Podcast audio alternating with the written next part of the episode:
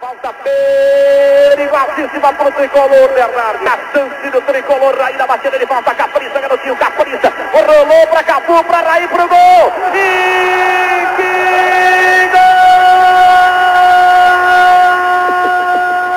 Falta perigosa. Toca de passes rápidos entre Raí Cafu e gol do São Paulo. Mundial de Clubes de 1992, São Paulo e Barcelona. Time comandado por Tele Santana. Narração de Osmar Santos. Que momento glorioso. O mais lindo gol de falta, São Paulo campeão mundial. Virei São Paulino naquele momento, mas antes que aqueles que não comungam do meu amor tricolor desliguem o podcast, já deixo claro que este episódio não é sobre futebol. Mas no atual estado que o meu time se encontra, creio que começar o episódio falando dele vai ser um bom ponto de contato sobre o que quero falar aqui. A felicidade não está nas alegrias e glórias que você quer viver, mas por vezes na escuridão da realidade que você foge, mas que Deus, esse Deus para a glória de quem você vive e em quem você se deleita, te coloca. Mas sem antecipar conclusões, ouça minha triste história.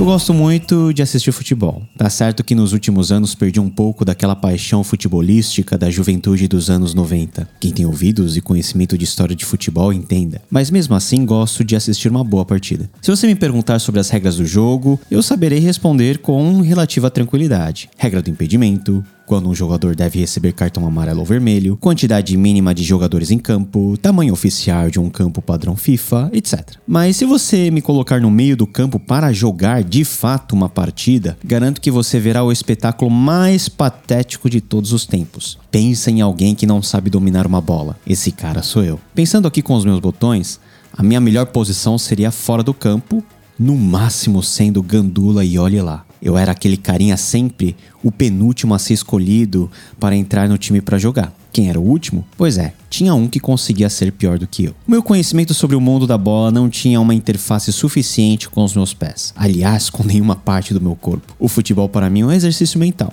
Por isso, hum, acho que a gente pode parar com essa história triste por aqui.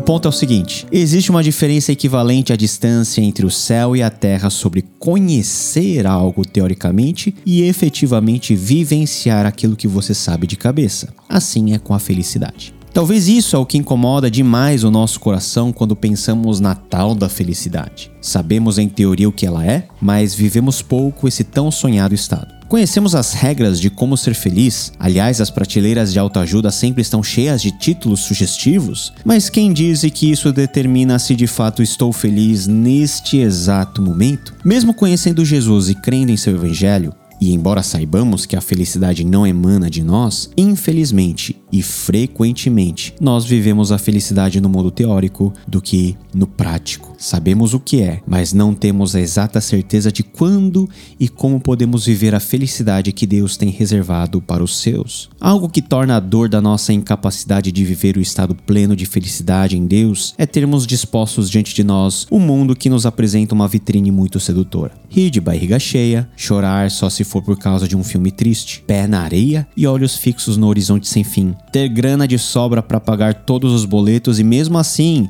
ter aquele plus para gastar no que você bem entender. Essa é a felicidade vendida pelo mundo. Infelizmente, em muitos contextos, é também a falsa felicidade vendida por muitas igrejas, com todas as aspas possíveis nessas igrejas, que não mais pregam o evangelho da cruz, mas o evangelho do trono, onde Deus está em pé a meu serviço e eu sentado sendo mimado.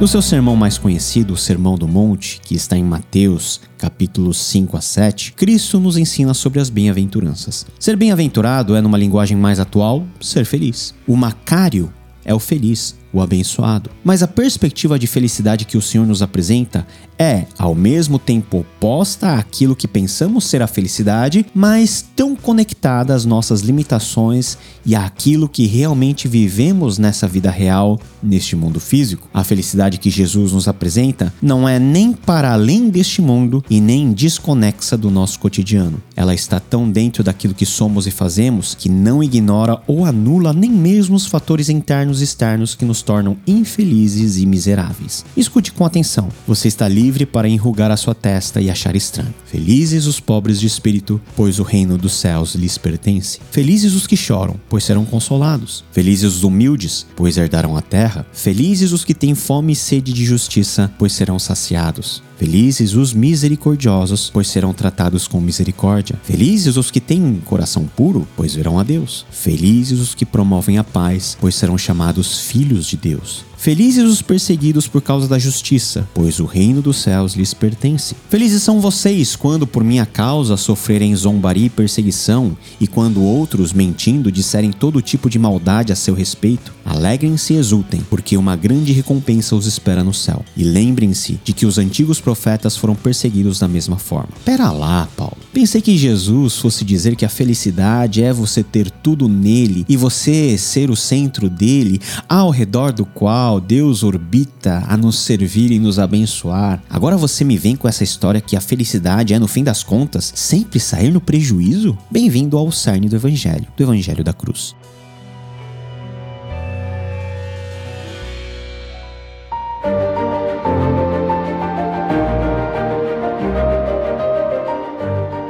Para bom entendedor, meia palavra basta, mas para viver a felicidade precisamos saber mais que a metade da história. Veja que, por um lado, Jesus usa a palavra feliz nove vezes nas suas bem-aventuranças. Bom, só por esse fato, podemos concluir que a felicidade é algo real, como substantivo e como adjetivo, pode qualificar alguém como feliz. No entanto, essa felicidade em nenhum momento está relacionada a qualquer sucesso ou lucro, alegria ou conforto. Jesus chama essas pessoas de felizes, os pobres de espírito, os que choram, os humildes, os que têm fome e sede de justiça, os misericordiosos, os que têm coração puro, os que promovem a paz, os perseguidos por causa da justiça. Nenhum desses seria admitido na corretora do Chris Gardner. Todos esses seriam chamados de perdedores, losers, ingênuos, passivos, reativos. Então, como conciliar o feliz de Jesus com tudo isso? A resposta é simples. A obra de Deus na vida daqueles que se entregam a Ele e vivem de forma a tomar prejuízos, mas tendo em vista algo maior que os prejuízos momentâneos. Pera lá, Paulo. Aí você foi longe demais. Desde quando tomar prejuízo é algo bom? Bom, meu caro amigo ou amiga,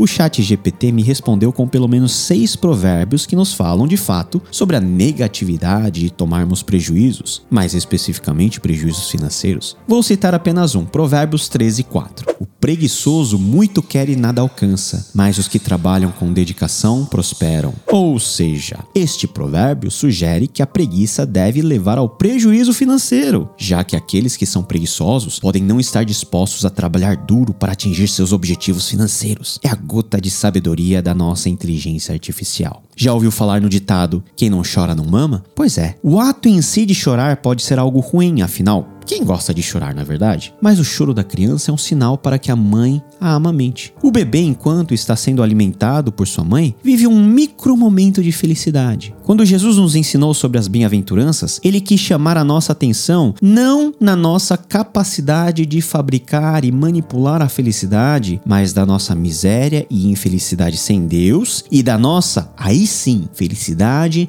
naquilo que Deus nos proporciona a posse do reino de Deus, o consolo, a herança da promessa, a manifestação da justiça, a misericórdia, a possibilidade de vê-lo, ser chamado de filho de Deus. Tudo, absolutamente tudo relacionado com a nossa relação com Deus e a nossa posição nele. Em suma, a verdadeira felicidade é eventualmente ter prejuízos de todo tipo neste mundo, tendo em vista um bem maior, absolutamente maior, a saber, a graça de Deus sobre nós e nossa vida nele. Diz o autor de Hebreus o seguinte: Vocês aceitaram alegremente o confisco dos seus próprios bens, pois sabiam que possuíam bens superiores e permanentes. Hebreus 10,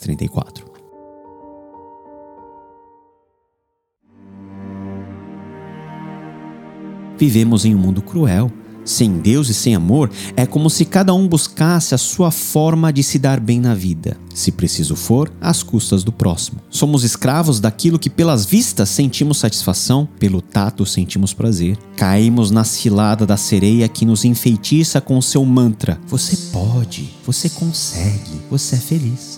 Mas felicidade não é teoria nem interiorização forçada de frases de efeito, não. A felicidade de gente grande é aquela que nos faz viver de cabeça erguida nesse mundo tão hostil. Felicidade é permanecermos firmes em nossas dores e faltas, vivenciando nas experiências doídas da vida a graça de Deus. Essa sim, a única que nos faz experimentar aquilo que nem olhos viram, nem ouvidos ouviram. Essa é a mesma graça do Deus que tratou o coração de Jó. Jó, dentro das suas mais terríveis desgraças, vislumbrou um Deus que não respondeu nenhum dos seus questionamentos, mas que se apresentou como a resposta de uma pergunta que, pela limitação dele mesmo, Jó, não poderia nem sequer formular. Quem é Deus? Deus é o Senhor de todas as coisas. Jó era sabido das suas mazelas e dores. Ele as apresenta a Deus como quem busca se livrar de todas elas para viver um estado de alegria e felicidade que ficara lá no passado. Jó faz inúmeras perguntas esperando uma resposta do tipo: Ai, tadinho do meu servo Jó, agora vou abençoar você grandemente e você terá vitória. Não. Aliás, Deus faz questão de não responder nenhum dos questionamentos do seu servo. Ele, o Senhor, agora pergunta a Jó, a esse servo sofrido, outras perguntas mais sublimes que colocaram Jó no seu devido lugar. Onde você estava quando lancei os alicerces da terra? Responda-me se é que você sabe tanto. Você pode amarrar as lendas Pleiades? Pode afrouxar as cordas do Órion? Pode fazer surgir no tempo certo as constelações ou fazer sair a ursa com seus filhotes? Você conhece as leis dos céus? Você pode determinar o domínio de Deus sobre a terra? Pois é. A infelicidade é saber tão pouco do muito que Deus é e do que ele faz. Diante do fato de que ele estava nas mãos cuidadoras desse Deus, Jó descansou de suas mágoas, feridas e questionamentos. Ele disse: Antes eu só te conhecia de ouvir falar, agora eu te vi com os meus próprios olhos. Jó 42:5. Jó descansou em seu Deus. Ele rompeu com as dores físicas e emocionais que o impediam de contemplar um algo a mais que Deus havia preparado para ele. Ele se deleitou no Senhor. A história de Jó termina bem. Ele foi restituído e abençoado com muito mais do que ele tinha, mas a felicidade de Jó começou antes dessa conquista. Começou no reconhecimento de quem ele era e diante de quem ele estava.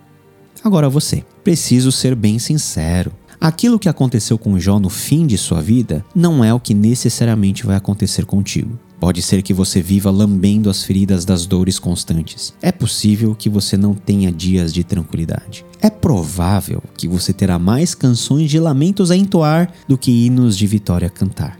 E nesse sentido, está explicado porque nos Salmos temos mais poesias de lamento do que canções de efusiva alegria. Mas saiba que esse é o normal da vida cristã. Parafraseando algo que ouvi do reverendo Hernandes Dias Lopes, as tribulações dessa vida estão aqui só para nos dizer que o aqui não é o nosso destino final. Embora a nossa vida neste mundo possa terminar literalmente no pó, vivemos pela esperança de que em Cristo Jesus habitaremos em um mundo em que sim, viveremos a plena felicidade.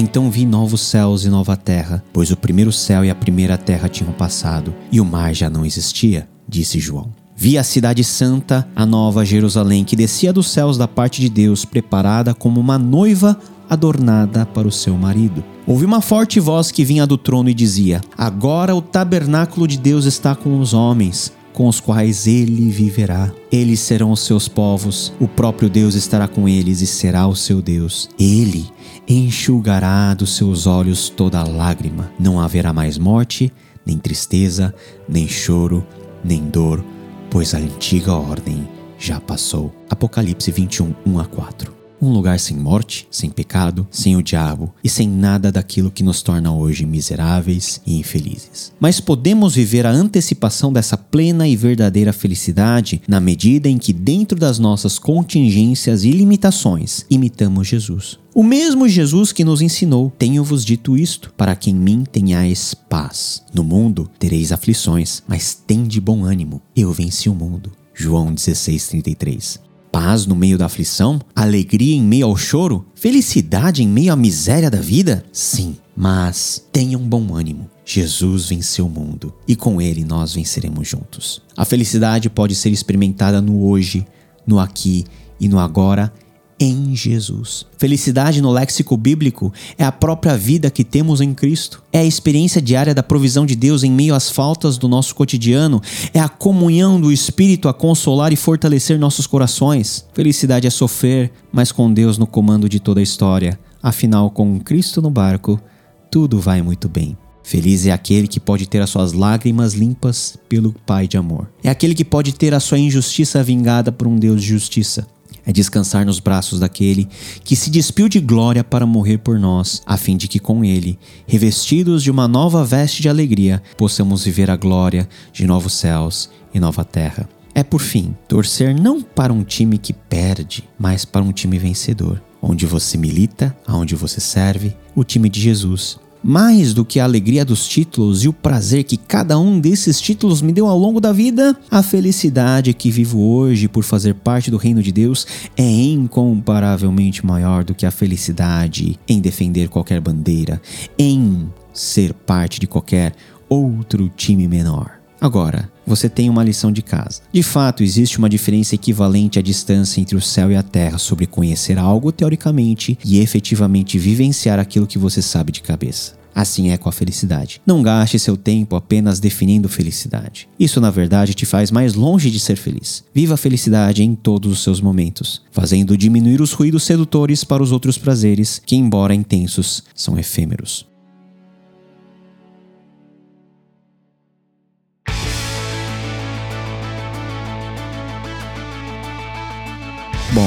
São Paulo Futebol Clube sabe que todo torcedor alimenta seu amor ao seu clube por causa das alegrias das glórias passadas e pela perspectiva das conquistas futuras. E todo bom São Paulino vive essa tensão dialética do já e agora não. Se isso já nos deixa alegres e entusiasmados, imagine pensar que em Cristo temos a experiência da alegria e felicidade plena, a glória de Cristo que morreu por nós e nos redimiu no passado e a certeza absoluta da vitória final do futuro. Ah, meu irmão, com essa certeza, o que vivemos hoje, as nossas dificuldades sempre serão leves e momentâneas. Sigamos vivendo as dores de hoje, já antecipando a felicidade que no amanhã se concretizará definitivamente.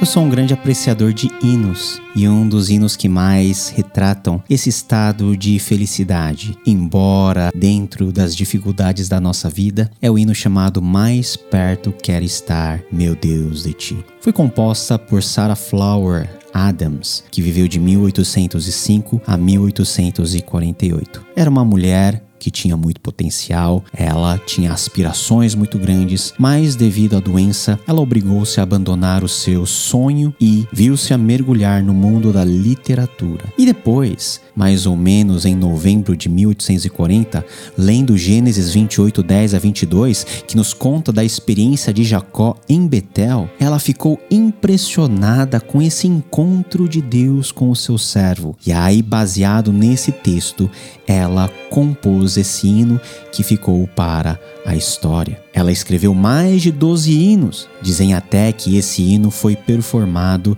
na noite em que o Titanic ele veio a afundar. E a letra é uma letra que nos apresenta essa tensão entre as dificuldades do momento e a perspectiva, ou melhor, a realidade que nós estamos em Deus e que em Deus nós temos a verdadeira felicidade. Mais perto quero estar, meu Deus, de ti, ainda que seja a dor que me una a ti. Sempre de suplicar, mais perto quero estar, mais perto quero estar, meu Deus, de ti. Mesmo vagando aqui na solidão, de noite a descansar, dormindo ao chão, em sonho eu vou clamar, mais perto eu quero estar, mais perto eu quero estar, meu Deus, de ti. Minha alma cantará a ti, Senhor, Betel aqui verei por teu favor eu sempre hei de rogar, mais perto quero estar, mais perto quero estar, meu Deus, de ti. E quando a morte enfim me vier chamar,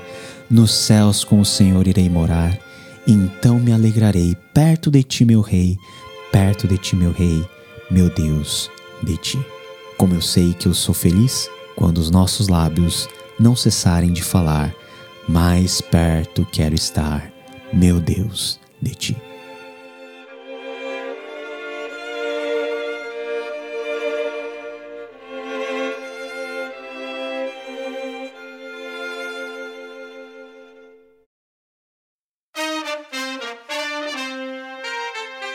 Muito obrigado por ter ouvido mais um episódio do podcast Eufonia. Nos avalie para que esse nosso papo não seja apenas nosso, mas de muito mais pessoas que, como eu e você, buscamos um silêncio para simplesmente ouvirmos aquilo que Jesus tem a nos ensinar. Esse é Eufonia, escutando a sinfonia do Evangelho dentro do cotidiano ruidoso.